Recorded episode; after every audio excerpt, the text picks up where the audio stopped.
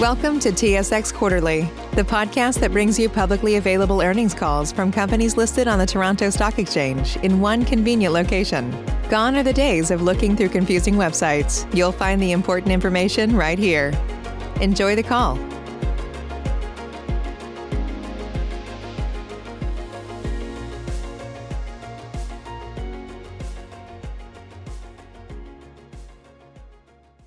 Good morning, and welcome to the CIBC quarterly financial results call. Please be advised that this call is being recorded. I would like to turn the meeting over to Geoff Weiss, Senior Vice President, Investor Relations. Please go ahead, Geoff. Thank you and good morning. We will begin this morning's presentation with opening remarks from Victor Dodig, our President and Chief Executive Officer, followed by Hratch Panossian, our Chief Financial Officer, and Shawn Beber, our Chief Risk Officer. Also on the call today are a number of our group heads, including Mike Capatides, U.S. Commercial Banking and Wealth Management, Harry Culham, Capital Markets, Laura Dottori-Attanasio, Canadian Personal and Business Banking, and Jon Hountalas, Canadian Commercial Banking and Wealth Management. They are all available to take questions following the prepared remarks. During the Q&A, to ensure we have enough time for everyone to participate and finish on time, we ask that you please limit your questions and re-queue. As noted on Q2 of our investor presentation, our comments may contain forward-looking statements which involve assumptions and have inherent risks and uncertainties. Actual results may differ materially. With that, I'll now turn the meeting over to Victor. Thank you, Geoff, and good morning, everyone. I'll start our call today with some comments on our first quarter results and the operating environment. I'll then turn the call over to Hratch to uh, review our financial performance in more detail. Earlier this morning, we announced another quarter of record results with adjusted earnings of 1.9 billion Canadian dollars or 4.08 dollars per share, which is up 14% from last year. Our performance was supported by top-line growth of 11%, which drove positive operating leverage. Our first quarter results also underscore the ongoing strength of our highly connected franchise, an increasingly supportive economic environment, steady execution against our strategic priorities. We're earning business from new clients, we're deepening relationships with existing ones, and we're continuing to build our CIBC franchise with the long term in mind. We also reported an adjusted ROE of 17.6% and a CET1 ratio of 12.2%, the latter being 170 basis points above the regulatory minimum. Credit quality remains strong as the economy improved and our clients maintain high levels of liquidity. This morning, we also announced a proposed two-for-one stock split that will be voted at our annual meeting in April. Our stock price has appreciated significantly thanks to our collective focus on living our purpose and driving consistent financial results. That makes now a good time to announce a split, which would make our shares more accessible to many retail investors. Turning to our business results. In our Canadian consumer franchise, we delivered market share gains in deposits and loans that will be further advanced when we officially become the exclusive provider of Costco Mastercards in Canada. This serves to grow and diversify our credit card portfolio, and we're looking forward to welcoming many new clients to our bank. We also continue to invest in our digital banking capabilities to meet the needs of our clients today and in the future. As just one example, we've recently announced a fintech partnership with nCino to digitize and automate the client journey, enabling a faster, more efficient, and more transparent experience for our business owners. And earlier this week, we announced an exclusive partnership with Pollinate to launch Tyl by CIBC in Canada. Tyl, spelled T-Y-L, is a cloud-based digital-first platform for small and medium-sized businesses that enables entrepreneurs to accept payments, administer loyalty programs, and gain insights into their business. It's already operating successfully in markets such as Australia and the United Kingdom with very positive feedback from business owners. We view this as an opportunity to bring an improved modern service to over 1 million merchants in Canada and strengthen our CIBC client offerings in business banking. In our North American Commercial Banking and Wealth Management business, our unique structure provides us with an aligned focus on the private economy in both traditional and emerging industries. We co-locate our teams, we serve our entrepreneurial clients in an integrated fashion, and we drive solid cross-business referrals. Our structure, coupled with a constructive economic environment, led to double-digit loan growth and solid banking growth, solid deposit growth in commercial banking on both sides of the border. Wealth management activity also remains strong, with double-digit growth in assets under management in both Canada and the United States, driven by market activity, strong investment performance, and solid net flows. In capital markets, robust client activity in foreign exchange and equities drove double-digit growth in our trading revenue. In the U.S., we are delivering on our objective to grow, with revenue increasing 36% from the prior year. As well, our differentiated capital markets franchise, a business that is highly connected to the rest of our bank, continues to deliver strong results. Revenue from non-traditional capital markets clients increased 17% over the prior year.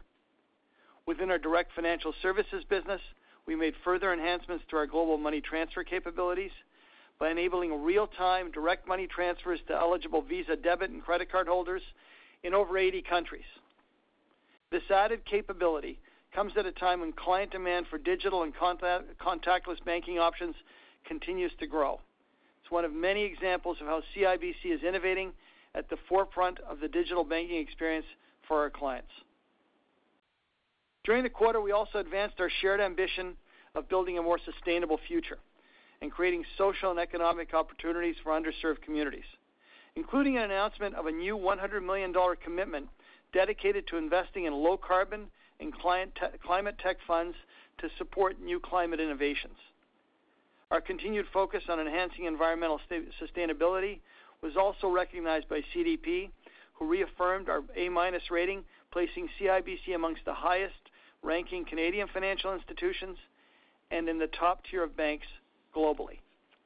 More details on our progress on this and other important ESG initiatives will be available in our March publication of our sustainability report. Now, before I turn the call over to Hratch, I'd like to share my thoughts on the operating environment. We can all see that there's a fair amount of uncertainty driven by geopolitical tensions, supply chain disruptions, and inflationary pressures. These factors may have an impact on economic growth and client activity in the near term. Recognizing this economic backdrop, the most important thing I'd like to stress is that we've demonstrated over the past two challenging years that we have a strategic playbook that will not only support our clients, but also manage our risk and allow us to invest for future growth. We have a well-diversified, resilient portfolio, a strong balance sheet, prudent risk management, and a dedicated CIBC team that will continue to deliver for all of our stakeholders. And with that in mind, and with those comments, I'd like to turn it over to Hratch for his commentary. Thank you, Victor, and good morning, all. Starting on slide seven, we are pleased to have delivered another quarter of strong growth and profitability while maintaining the resilience of our balance sheet. This performance was enabled by the investments we've made in our client-focused, diversified business and purpose-oriented team. Diluted earnings per share was 4.03 dollars for the quarter. Excluding the amortization of acquisition-related intangibles and expenses associated with the acquisition of the Costco credit card portfolio, adjusted EPS was 4.08 dollars, while adjusted ROE came in at 17.6%. Strong growth in revenues and pre-provision, pre-tax earnings underpinned this quarter's results, and credit quality remained strong, as Shawn will cover later in our presentation. The balance of my presentation will refer to adjusted results, which exclude items of note, starting with slide eight. Adjusted net income of 1.9 billion for the quarter was up 15% from the prior year, while pre-provision, pre-tax earnings of 2.5 billion were up 11%. Revenue was 5.5 billion, up 11% year-over-year, driven by broad-based volume growth, resilient margins, and robust fee income across our bank, including strong performance in our trading and wealth management businesses. Expenses were up 1% sequentially and 10% from the prior year, largely due to performance-based compensation, continued increase in investments to fuel sustainable growth, the impact of inflation, and increasing activity, including business development across our business. Slide nine highlights the drivers of net interest income. Excluding trading NII was up 11% from last year due to robust growth in client business on both sides of the balance sheet. We anticipate continued NII growth supported by volume and strong margins, assuming the rising interest rate expectations embedded in the current forward curve are realized. Total bank NIM was up 2 basis points sequentially. Underlying this, Canadian Personal and Commercial Banking NIM was largely stable, up 1 basis point sequentially, benefiting from continued deposit growth and an aggregate relatively stable margins otherwise. P&C NIM is positioned to continue improving, assuming the current forward curve, helped by growth in higher margin unsecured lending, including the impact of the Costco credit card portfolio. NIM in the U.S. segment was down 3 basis points relative to last quarter, primarily as the impact of higher interest earning assets more than offset NII contributions from deposit growth. Consistent with our prior guidance, we continue to anticipate downward pressure on NIM as loan growth outpaces deposits and PPP income subsides. Slide 10 provides an overview of our sensitivity to interest rate increases. An instantaneous and sustained 100 basis point increase across all interest rates applied to our balance sheet as at quarter end would have an estimated benefit of around 450 million on net interest income over the next 12 months. Approximately 60% of this sensitivity is to short-term rates, while the remainder is driven by the gradual repricing of our balance sheet to longer rates. As a result of this continued repricing, all else being equal, NII would be expected to benefit by over 800 million in the second full year following this type of rate shock. Turning to slide 11, non-interest income of 2.4 billion was up 11% from the prior year, driven by growth in market-related and transactional fees. Robust client activity drove trading revenues 20% higher than the prior year, with particularly strong growth in equities and foreign exchange. Growth in card, credit, and deposit and payment fees was also robust, reflecting the rebound in economic activity over the past year. Our North American wealth management business continued to benefit from both market appreciation and client flows, driving strong growth in mutual fund and investment management and custodial fees, which in aggregate were up 16% from a year ago. Turning to slide 12, expenses were up 10% year-over-year, with higher performance-based compensation being the most significant driver. Excluding this, expenses were up 7%, driven in part by a higher investment related to strategic initiatives to drive our continued growth. Excluding these initiatives, expense increases were most significantly driven by inflation, increased travel and business development activity, and general business growth offset in part by efficiency improvements from past investments in business and infrastructure simplification.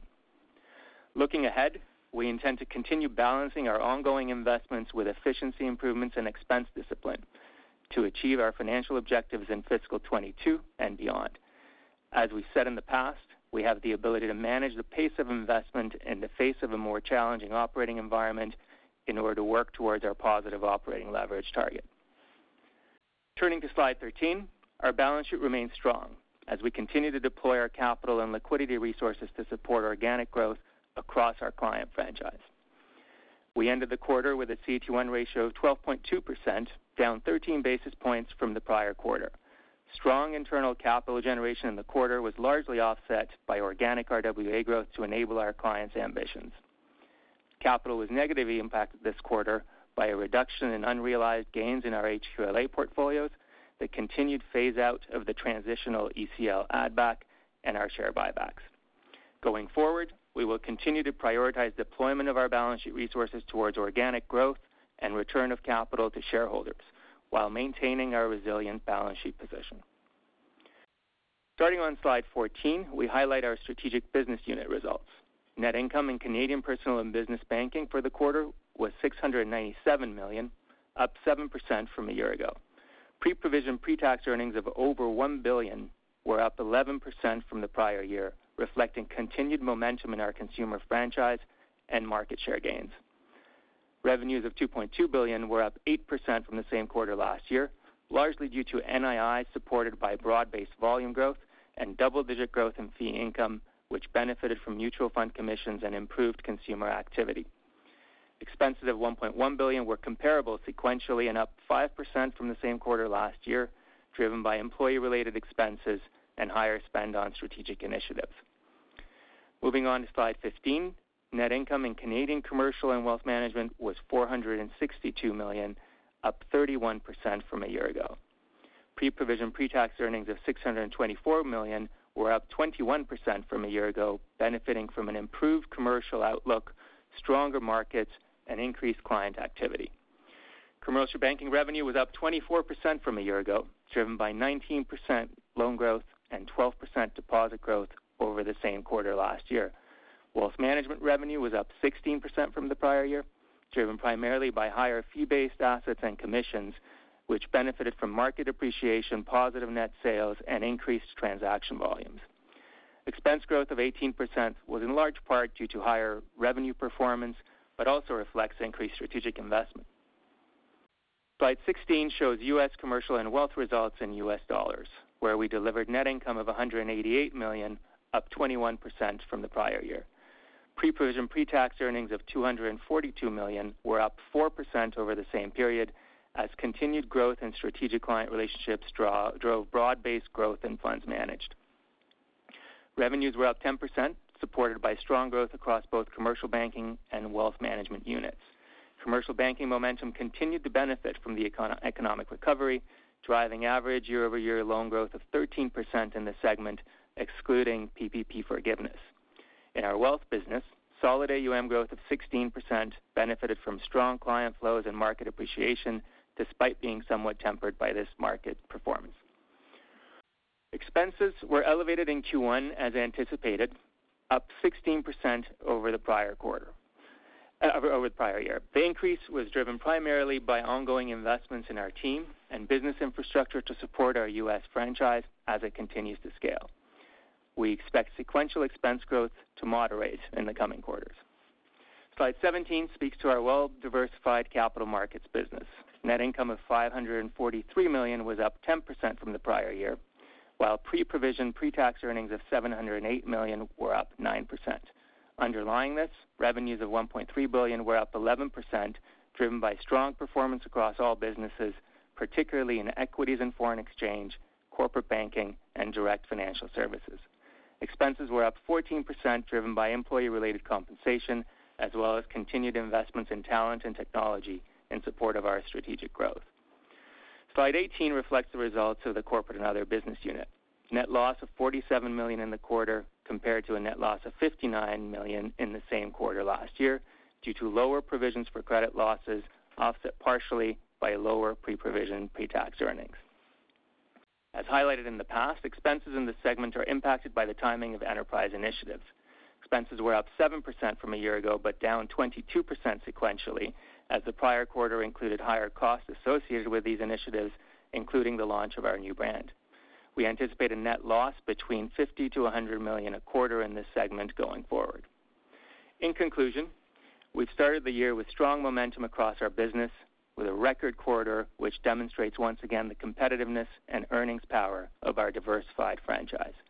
We continue to leverage our strong balance sheet and profitability to support our clients, fuel organic growth, and increased distribution of capital to our shareholders, all while maintaining the resilience to withstand stress in the event of deteriorating macro conditions. We expect our continued strategic investments to sustain this momentum, but we maintain the flexibility to adapt our pace of execution to any changes in the environment. In aggregate, this positions us well to drive strong shareholder returns relative to the industry in a period of elevated uncertainty. With that, turn the call over to Shawn. Thank you, Hratch, and good morning. In our first fiscal quarter of 2022, our businesses performed well across our bank while navigating more volatile markets and changing conditions. Credit quality remains strong. As we anticipated, we're starting to see some normalization in our retail credit portfolios, though our clients continue to exhibit higher savings and payment activity than prior to the onset of the pandemic. At the same time, this quarter saw higher case counts and hospitalizations as a result of the Omicron variant, the return in some areas of more restrictive public health measures, and the continuation of supply chain disruptions. Together with geopolitical developments, these conditions have contributed to higher levels of inflation and market volatility. We are monitoring these developments closely. And while uncertainty persists, particularly given events over the last 24 hours, Our allowance levels are strong and provide coverage for a variety of outcomes. Turning to slide 21. In Q1, the provision for credit losses was 75 million, compared with a provision of 78 million last quarter. Provision on impaired loans was up modestly at 126 million in Q1. Impaired provisions were up in Canadian Personal and Business Banking due to higher write-offs and higher delinquencies, and in U.S. Commercial and Wealth due to higher impairments. In Canadian Commercial and Wealth and in Capital Markets, impaired provisions were lower as a result of a few reversals. In our performing portfolio, we had a provision reversal of 51 million this quarter, primarily driven by a favorable change in our forward-looking indicators, partially offset by credit migration, which we have been expecting to see increase in our retail portfolio as clients begin to revert to pre-pandemic spend patterns. Overall, credit performed well this quarter, reflecting the strength of our portfolio and underwriting discipline. Slide 22 details our allowance coverage by line of business. In Q1, we had a slightly lower allowance dollar level from the previous quarter, resulting from the reversal in performing provision and higher impaired losses. Our coverage ratio was down by 3 basis points quarter-over-quarter, mainly driven by our portfolio growth. We continue to feel comfortable with our current coverage, which remains above pre-pandemic levels. Slide 23 illustrates our lending portfolio mix, which remains consistent with previous quarters, reflecting good diversification and strong overall credit quality. Our total loan balances were 483 billion, over half of which are mortgages. The average loan-to-value for our uninsured mortgage portfolio is currently 48%, with an average LTV for uninsured mortgages originated this quarter at 66%. The business and government portion of the portfolio has an average risk rating equivalent to a BBB and continues to perform well. Slide 24 provides an overview of our gross impaired loans. Overall gross impaired balances were up slightly in Q1. Impaired balances in retail remained flat, while we had higher impairments in U.S. Commercial and Wealth, as mentioned earlier. Notwithstanding a slight increase in the gross impaired balances in the quarter compared with Q4, both the gross impaired loan ratio and our new formations are still lower than our pre-pandemic run rate. Slide 25 details the net write-off and 90-plus day delinquency rates of our Canadian consumer portfolios. While net write-offs in our retail portfolio remained relatively flat in Q1, we are seeing an increase in the 90-plus day delinquencies on a quarter-over-quarter basis in a few portfolios. We expected to see an increase in delinquencies and write-offs from the lows experienced in fiscal 2021 as the benefits of government support are removed and clients' liquidity and spending patterns start to normalize. The experience this quarter is aligned with our expectations and are somewhat favorable to our initial forecasts. Lastly, as we work towards the closing of the Costco portfolio in early March, we've been focused on integrating the data and clients into our systems and calculations. You'll see the impact of this in our Q2 results. Overall, the credit quality of the Costco portfolio compares favorably to our existing cards portfolio. In closing, we started fiscal 2022 with continued strong credit performance against the backdrop of the uncertainties impacting markets globally. Our allowance levels are strong and remain above pre-pandemic levels. We are monitoring developments closely as expectations for inflation, the rate environment, and geopolitical conditions evolve and how that may impact our outlook. And we are well-positioned to support our clients through the continued uncertainty. I'll now turn the call back to the operator. Thank you. We'll now take questions from the telephone lines. If you have a question, please press star one on your device's keypad. Please press star one at this time if you have a question. And the first question is from John Aiken from Barclays. Please go ahead. Good morning. Wanted to uh, dive in a little bit in terms of the uh, domestic commercial loan growth that we saw, um, 5% growth sequentially and as noted, 19% year-over-year. Just wondering if we get a little more color in terms of what type of activities are driving this. What are you seeing the business is doing? What's the sense of the pipeline through the uh through the remainder of the year, particularly with the volatility we're seeing in the economy? and what type of competitive response are you seeing in terms of uh in terms of um the market share growth that that presumably you're gaining? Thank you for the question, John. So for the quarter, our loan growth and for the quarter and for the year, diversified by geography, diversified by asset class. In quarter one, specifically, 25% of the growth came from our real estate business. The rest came from diversified. Notwithstanding all the challenges you hear, demand for clients' products is high. They can push through price increases. Uh, supply chain challenges aren't really impacting. When inventory comes in late, clients are able to sell it. So when we talk to clients, they're talking about growth, they're talking about investment, and it's reflected in our loan growth. This quarter, about 40% of the growth came from new clients, 60% came from increases, some of it M&A, some of it natural growth. Interestingly, the pipeline going forward is strong. It's stronger than I've seen it since 2019. Continues to be good. You see our credit quality, very strong. So overall, we're feeling pretty confident. In uh, the competitive environment, what uh, are you seeing any uh, any pressures on pricing or or people moving down the credit credit curve? Nothing more than we it's an aggressive market. Pricing, we don't really see. You know, there's deals from time to time where people are stretching, and when people stretch too far, we're not there. We know our clients well. If we stretch, it's for our clients. So overall, nothing I've seen over the last year or so that's any different from history. It's a competitive market, and we're winning. Great. I appreciate the color. I'll read you. Thank you. The next question is from Ebrahim Poonawala from Bank of America. Please go ahead. Good morning. I guess, uh, just, uh, Hratch, uh, going back to slide 12 around expense growth. Talk to us. I think there was a lot of concern last quarter, or at least the stock reacted negatively to your guidance for negative operating leverage in the first half. Year-over-year, the efficiency ratio was relatively flat.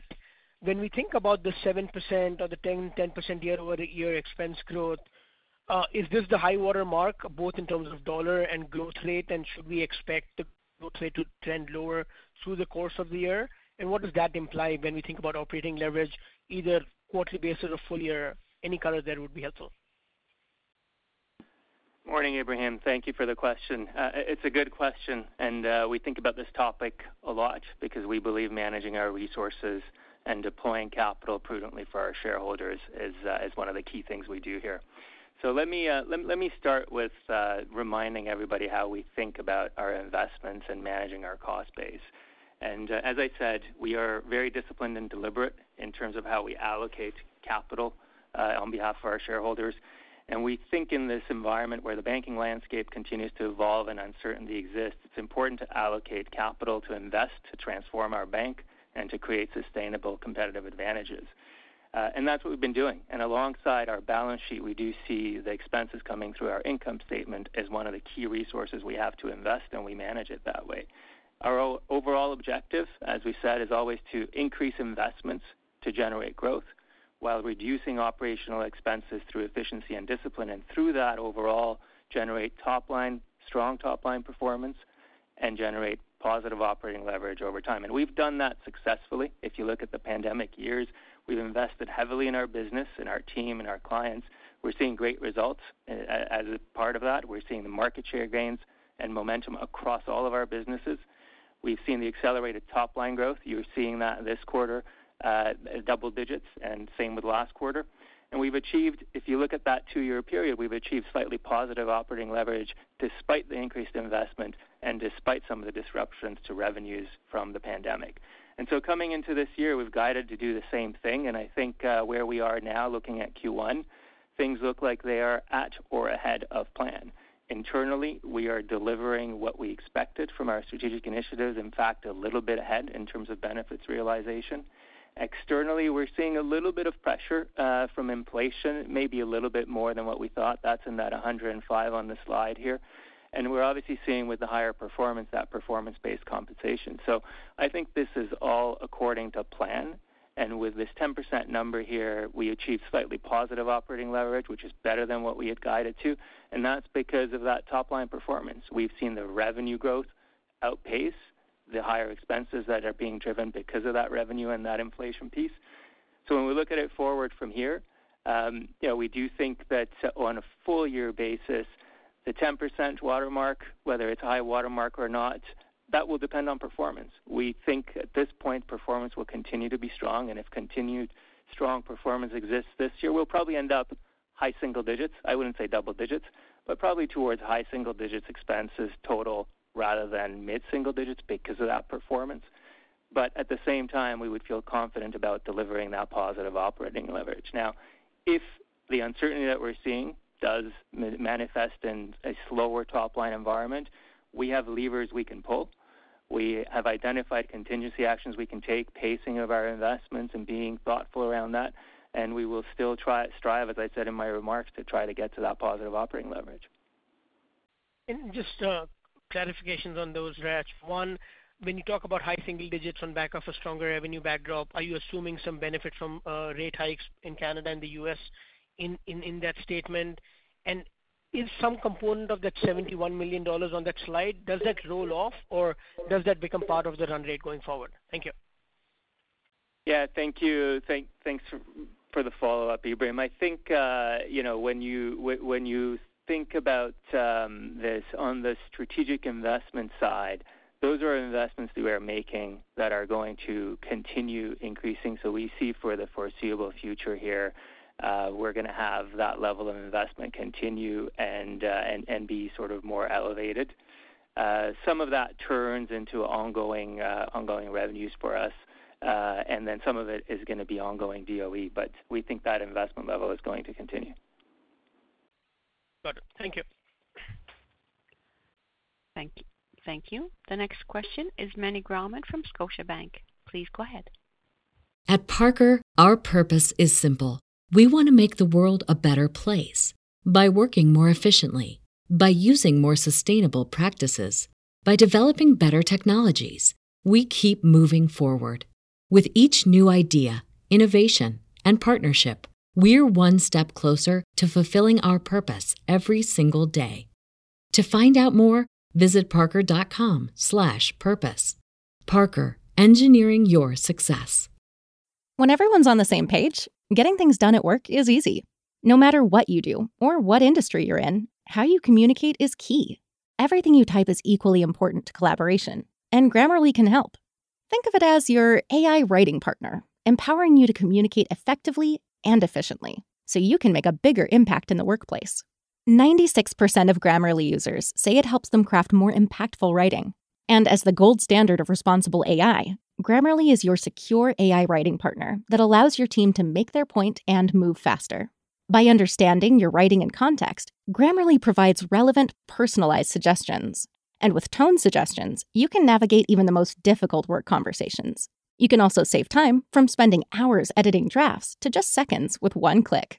Sign up and download Grammarly for free at grammarly.com slash podcast. That's G-R-A-M-M-A-R-L-Y dot com slash podcast. Easier said, done. Hi, good morning. Uh, Harry, uh, in your segment, we're seeing the average loan balances on a sequential basis up uh, about 10%, and I'm just wondering what's driving that. Is it uh, utilization, or are there other factors uh, pushing those balances up as well? Uh, good morning, Meny. Um, thank you for the question. Uh, as you know, within capital markets, we provide lending solutions really to a well-diversified client franchise. This is truly a client-driven business. Um, so that would include loans to our personal clients in direct banking, that's Simplii in direct investing, Investor's Edge. That would also include corporate clients, particularly as we grow in selected industry verticals in the U.S and really continue to maintain our leadership position in areas such as renewables and energy transition. And then, of course, institutional clients, which include insurance companies, asset managers, pension plans, and private capital on both sides of the border. The majority of that loan growth is from corporate and institutional loan growth, um, particularly in the U.S., where we see about 70% of that growth. Um, we have uh, we have been strategically and deliberately growing our loans in the U.S., including institutional clients, where we're providing asset-based financing that have very strong returns and really are very well collateralized. So, To answer your question, it's it's very well diversified. There is some increase in utilization as well, but it really is driven by our the client demand uh, for th- this resource in particular as we deepen relationships and build our client franchise. And in, in terms of that personal side uh, of the business, what kind of growth are you seeing there? We're seeing a single-digit growth in the Simplii platform. Uh, we have seen some growth as well in the Investor's Edge uh, portion as we uh, strive to grow market share. So it's very well diversified across the platform, but the majority of the growth is the corporate institutional loan growth. And so, just as a follow-up, I guess what you're saying is like this is really what we're seeing is, not so much. Um, so we're, not seeing um, accounts get getting more nervous from a risk perspective. This is actually sort of uh, uh, positive uh, growth rather than people drawing on their lines because they're getting more risk averse. Is that correct? Yeah, that's absolutely correct. Um, we've seen very robust client opportunities over the past few quarters. You've seen our strong loan growth numbers. We're really happy with the results and comfortable with the risk as we grow that franchise. Thanks. Thank you. The next question is from Doug Young from Desjardins Capital Markets. Please go ahead.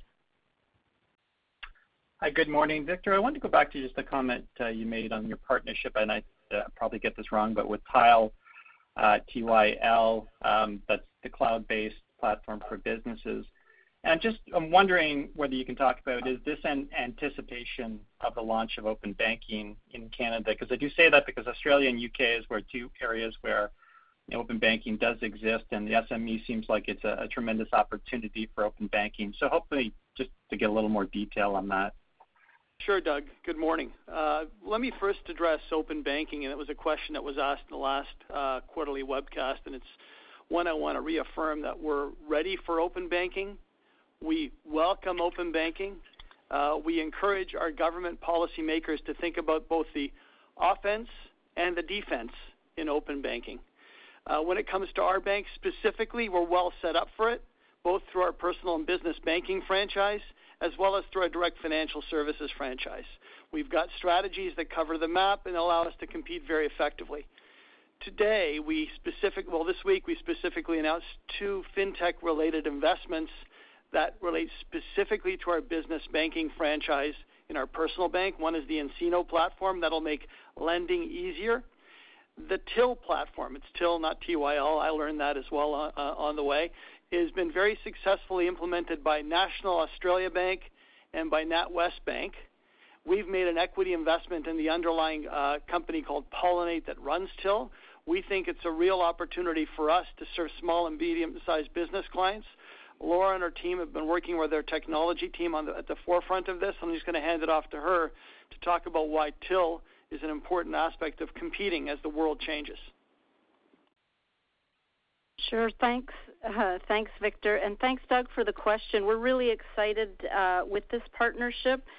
Uh, we are looking forward to be able to offer our business clients uh, more services. So this is really about having more of a, an integrated ecosystem for payment processing. So we think this gives us a great advantage where we can combine payment processing and small business banking services under one service provider. And when we think of um, the work we'll be doing with nCino, uh, that should actually help us as we digitize, I'd say, to grow faster and really offer better services and experiences to our client base.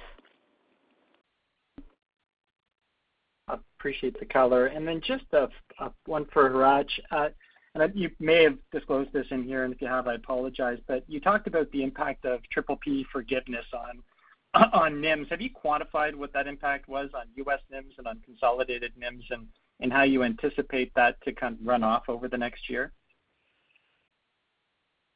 Yeah, thanks. Uh, certainly happy to take that. Uh, it's embedded in that other when you look at our uh, NII slide and the waterfall chart in the bottom right corner there. Uh, you'll see there's the other bucket. Within that other bucket is the impact of our PPP prepayment activity and the PPP income this quarter. And what I can tell you breaking that out is this quarter it was actually down a bit. We started seeing that moderating. So on a sequential basis, it was uh, it was a negative to NIM, but it was offset by other general prepayments and repayment activity happening, which sent the overall to positive in that other bucket.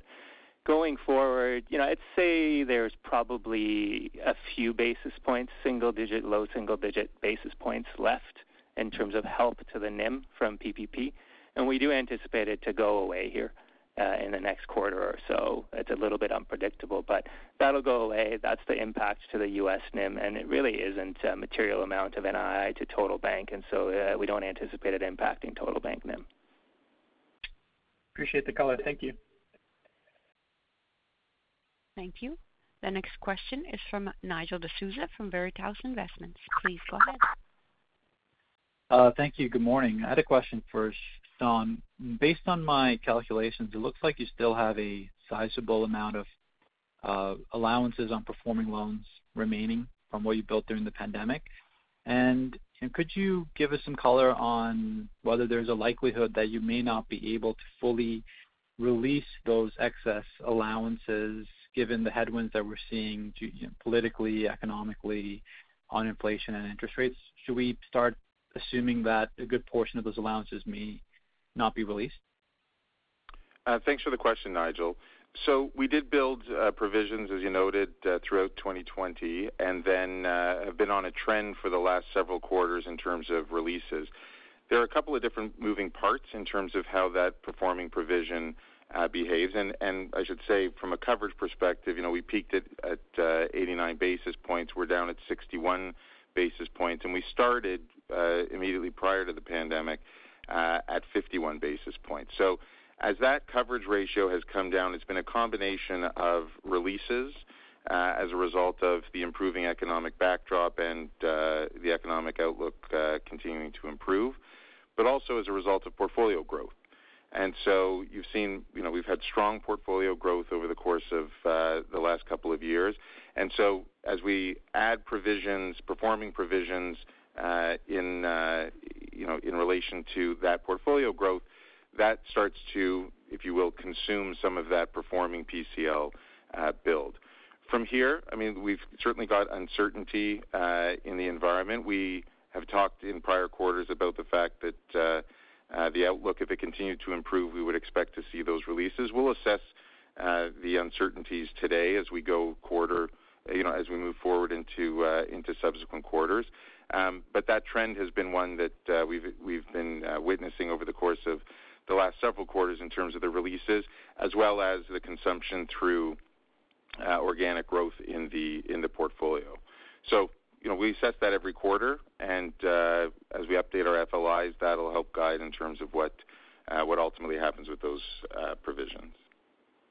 Okay, great. And um if I could kind of just drill down a little bit further into that. When I look at your FLIs on slide 35, and your indicator on the household debt service ratio, could you give us a sense of your assumptions for rate hikes that are baked into your base case forecast?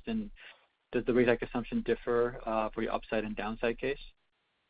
Yeah. So, uh, that ratio we've built in, our assumption was for uh, 100 basis points of interest rate increases, and inflation based on our our economic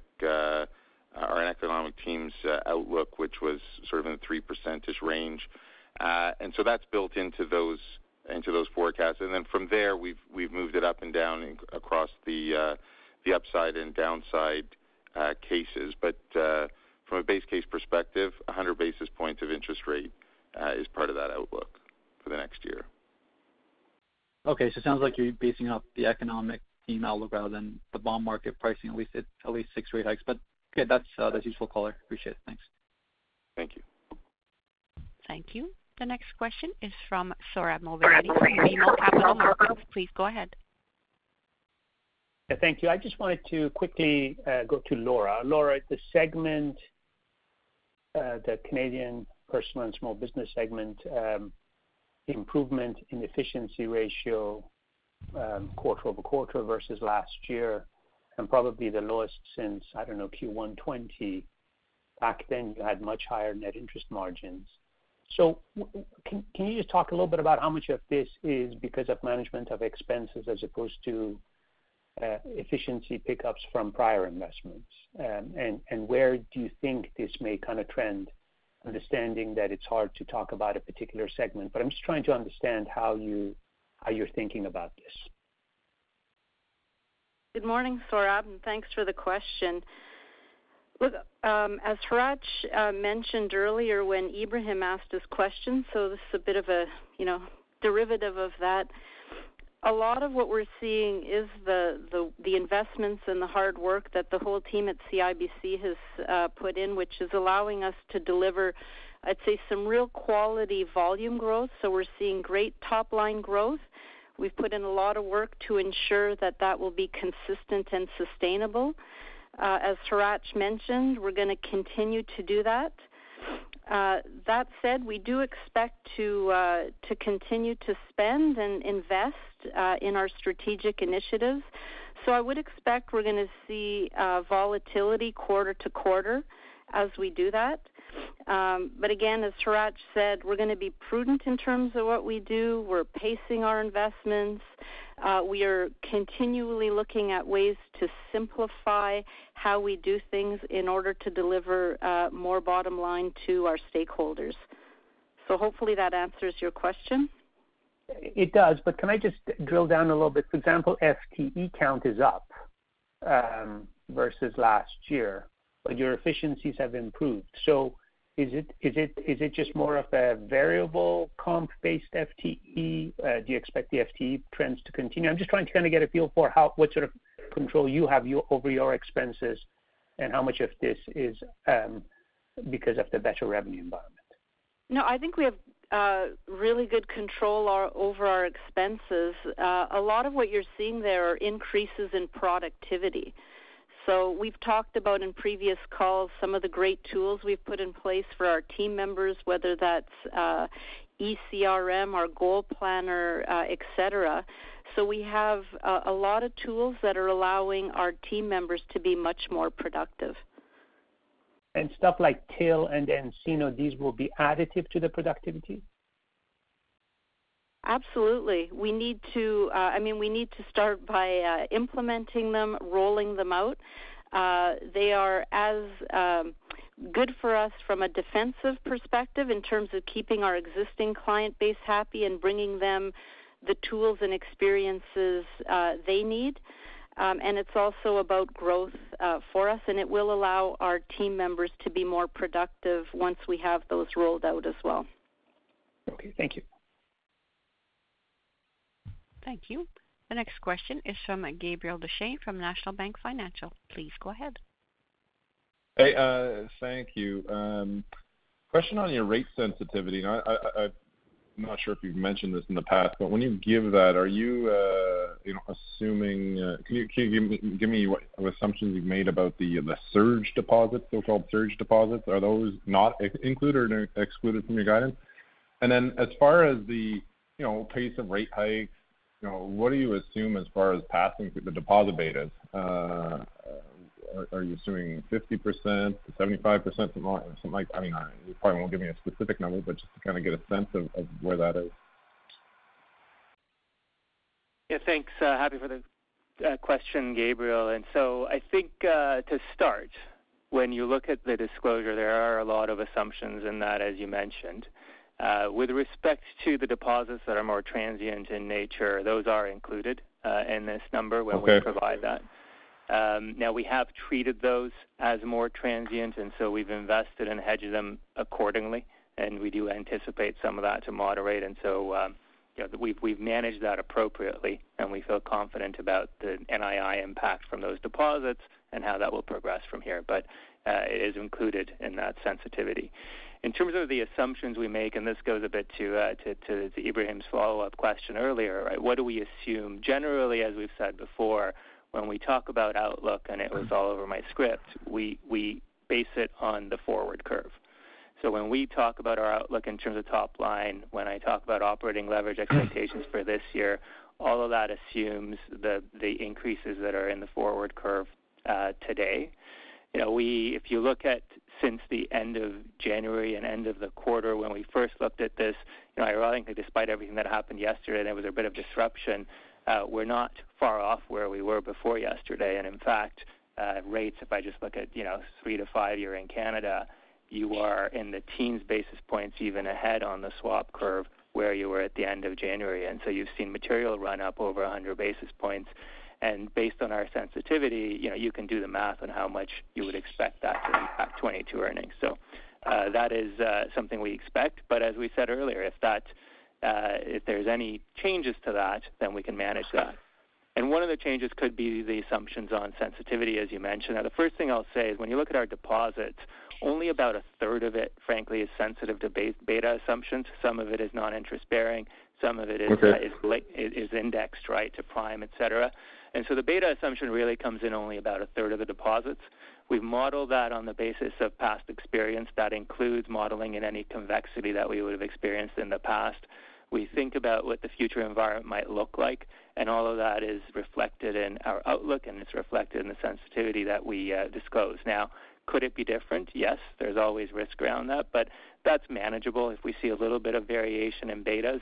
And frankly, it could happen both ways, right? You could have opportunities to lag on the way up in terms of deposit repricing, or there could be competitive pressures that push betas a little bit further. So in either direction, uh, we have the ability to manage that, and uh, we feel confident the top line will uh, behave generally as we've outlined. Okay. Well, that's a lot to chew on. Um, my next question's on the commercial growth, 18% in Canada. Uh, John, can you talk to me about the impact of, uh, you know, lending to private equity sponsors, like the the the firm, the businesses they're acquiring and, you know, uh, do you do any co-investment alongside these partners? 'Cause, I mean, I've heard about those types of borrowers being a pretty important influence on commercial loan growth from all the banks. So maybe throw some numbers around there. So, thank you for the question. Uh, so we don't generally co-invest, so let's start with that. Uh, okay. In terms of our growth this quarter, I'd say less. It's not a big part of our business, right? We have an 80 billion dollar loan book. This would be a very small part of that. It probably contributed uh, a few points of growth, but nothing material. Everybody's focused on it. Is leverage gone a bit higher? In some cases, yes. Loan funds have come in. They've made the market more aggressive. We focus on a few sponsors. We're close to them. We get a big part of their business. And loan book's in good shape. So they're active for sure. There's lots of private capital, as you know. So pick your sponsors, go deep with them, follow your clients, good things happen. So it's not like half of that growth or anything like that, right? Uh, no. No. Uh, okay. No, no, not even close. And what's the sign-up bonus gonna be on the Costco card, Laura? No, just kidding. I'll wait. I'll wait for that one. Thanks. That's all I got. I hope you uh, you have a card, Gabriel, or you oh, should have one. Uh, my wife is the Costco shopper, so anyway. Thank you. The next question is from Darko Mihelic from RBC Capital Markets. Please go ahead. Hi. Thank you. Good morning. I have a question on your capital markets business. And What I'm interested in understanding is is how um, risk-weighted assets, so your market risk didn't move quarter-over-quarter. You had a pretty big jump in trading securities, and those are average balances. So perhaps, you know, maybe that stuff nosedived at the end of the quarter. But can you help me understand why um, risk-weighted assets, especially market risk, uh, didn't move quarter-over-quarter? It's quite contrary to what we saw yesterday uh, at RBC, where, you know, they had a relatively big change in market risk, and they suggested that, you know, there was inventory holds and so on. So I'm curious as to maybe how you're managing. Uh, I'm also curious as to how that works going forward in this volatile environment. So maybe you can just talk about the movement in market risk for me, please. Good morning, Darko. Um, so, uh, clearly, uh, trading securities have increased quarter-over-quarter and year-over-year, reasonably high percentages of 16 and 23%, really due to market appreciation. We've seen growth in our U.S. platform, including our our prime services business and our equity financing businesses, really supporting our clients and providing hedging solutions. So we're seeing uh, market appreciation. We're seeing um, in those businesses very well diversified by client, by geography, and also by product. Uh, really it comes down to providing hedging solutions. Uh, the trading revenues were obviously significantly higher, partially on the back of that, um, and that is commensurate with the growth growth of our client franchise. There were some other uh, RWA increases. Maybe I'll pass over to Shawn to comment on that. Yeah, Darko. Uh, so there was there was increases in market risk RWA as a result of VaR and SVaR, but those were offset in part by changes in our incremental risk charges as a function of updates to models. So that was a benefit this quarter. Okay. And so uh, uh, basically the read-through then is is your actual balances are up. They didn't come down, like spot balances didn't come down towards the very end of the quarter. Um, and and so maybe in this increased volatility, Harry, can you just talk about um, how trading is holding up and and um, if these are securities that are there really for hedging purposes, I shouldn't be concerned about trading losses. Is that a fair statement? That's a fair statement. Um, as you know, Darko, it is a very well-diversified business. It's, you know, we devote our VaR, we devote all of our resources to our clients. It's a purely a client-driven franchise. Uh, we're building that franchise, and so we're seeing more opportunity to deploy resources to our core clients, and it's working well. And we're seeing uh, growth across the platform, across geographies, across industries into the new economy, and we're very pleased with those results. We're very very comfortable with the risk. We've seen more disruption in the markets, and we continue to handle that very well. Okay, great. Thank you very much. Thank you. Thank you. The next question is from Mario Mendonca from TD Securities. Please go ahead. Good morning. Could you just touch on the second part of Darko's question when he asked specifically if uh, the momentum is continuing into subsequent quarters on the trading side? Good morning. Um, so, you know, I guess I'll just reiterate again, um, well-diversified business, and as Victor said earlier, differentiated capital markets platform. We're really focused on maintaining that leadership position in our domestic market.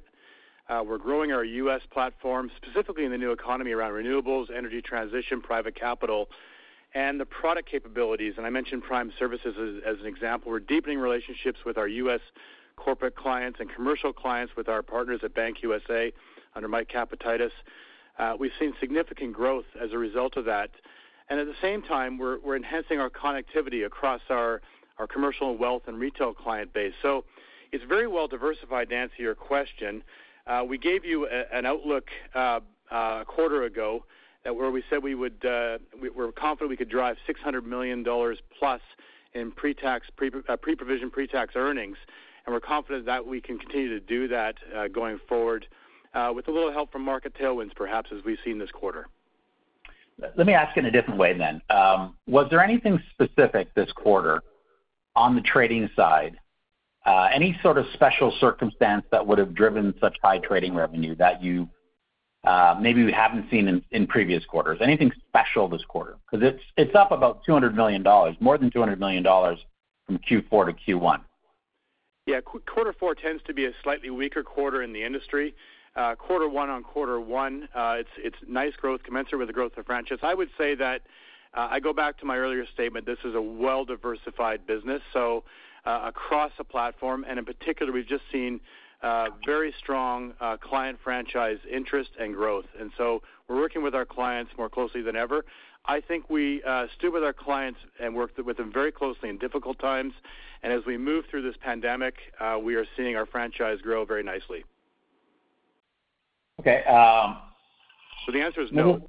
Nothing stood out. Okay. Let me go to um, Victor, if I could. So this quarter, loan growth across the franchise looks exceptional.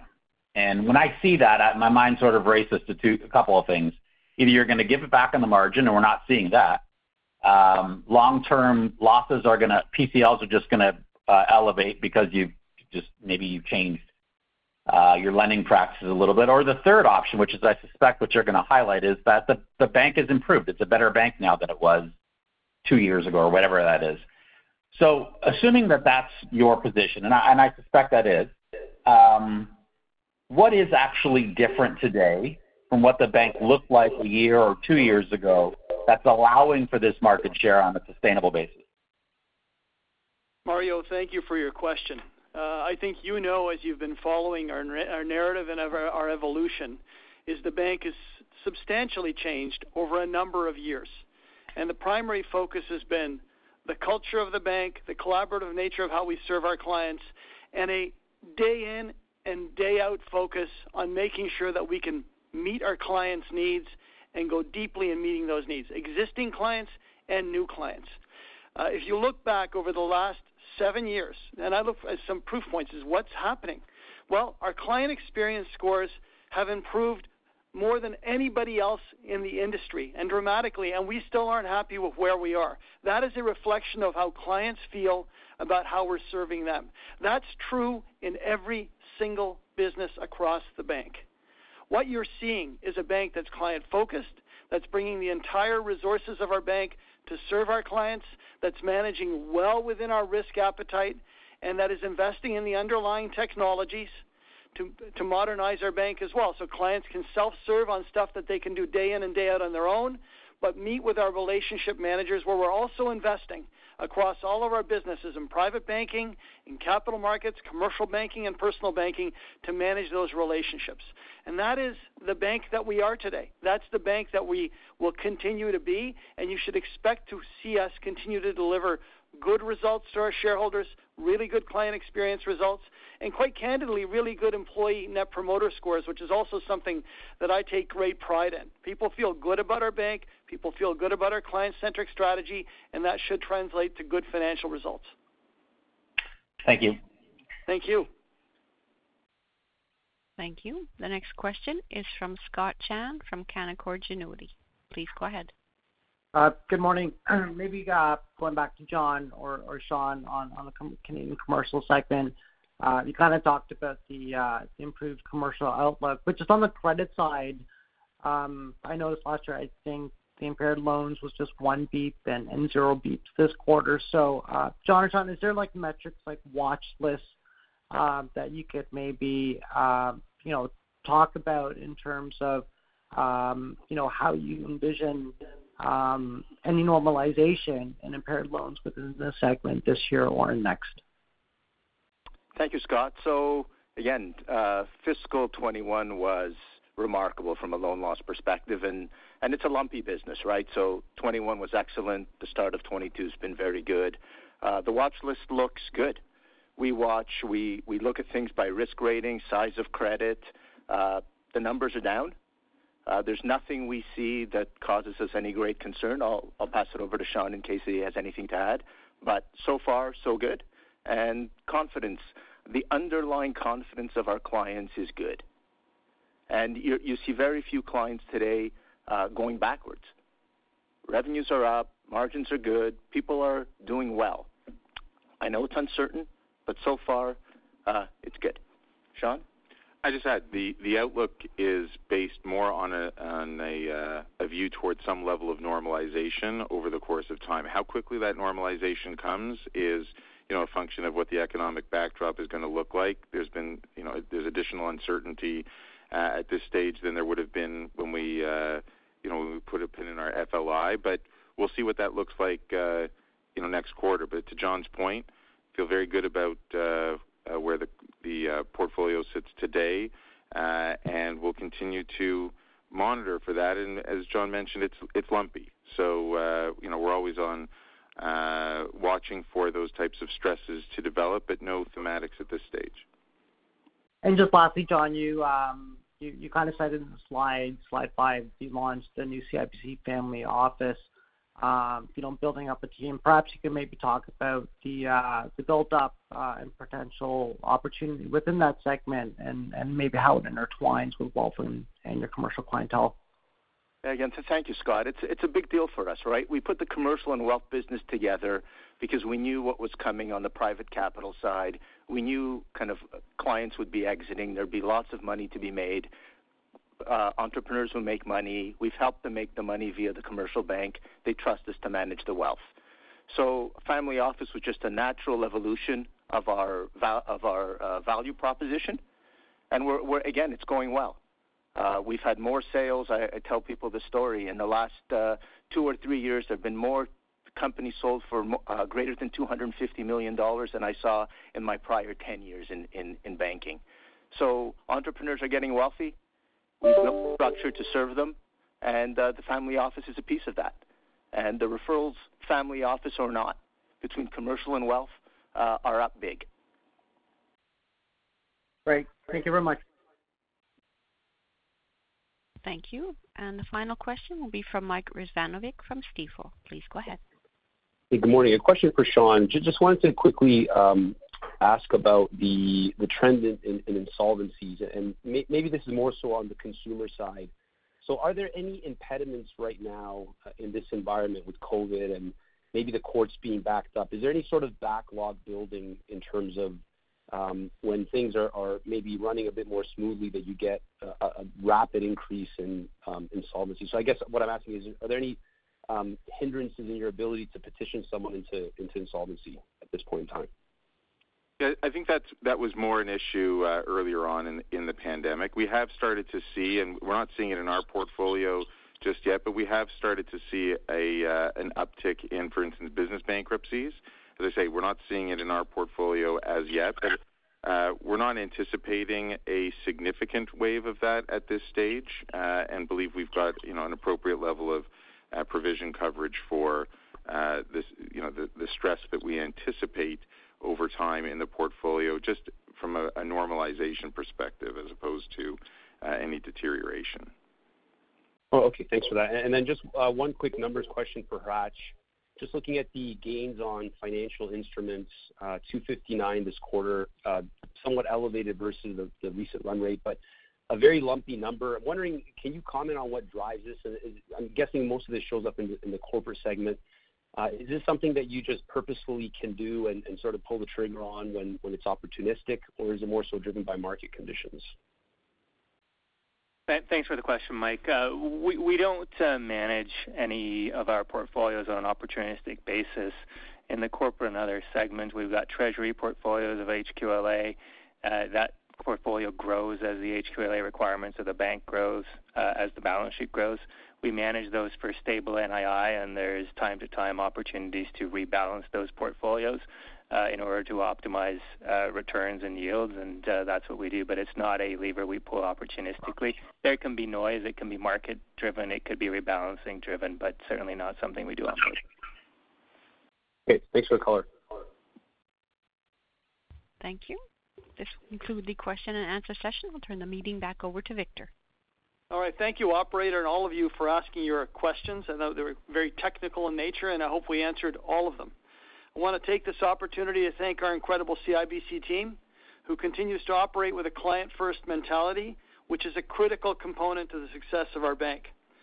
Our strong performance this quarter highlights the momentum across all of our businesses as we continue to build on our 2021 accomplishments and execute against our very clear strategic priorities.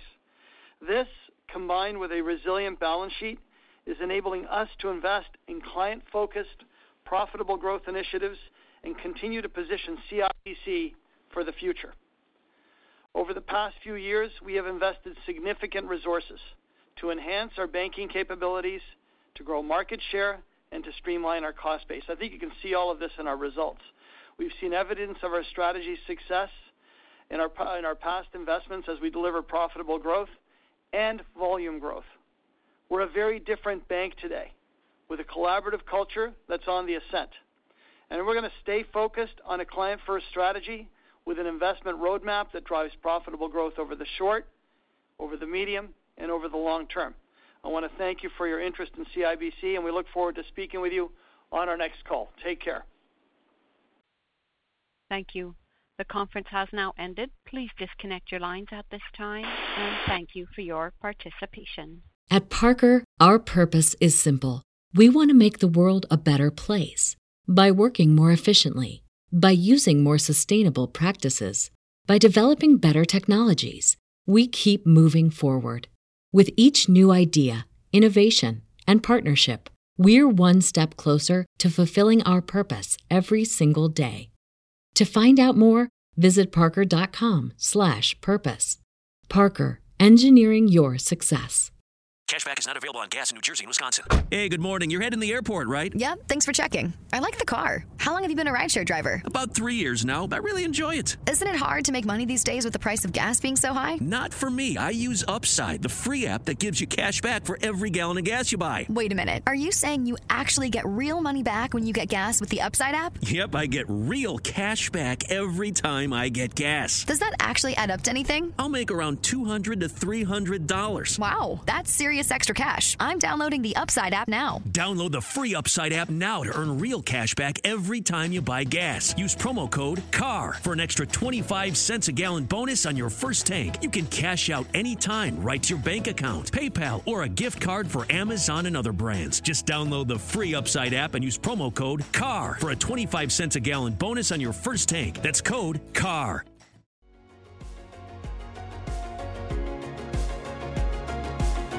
Thank you for listening to TSX Quarterly. If you enjoyed the cast, remember to leave a good rating. And remember, for any additional inquiries, please consult the company's investor relations section on their website. See you next time.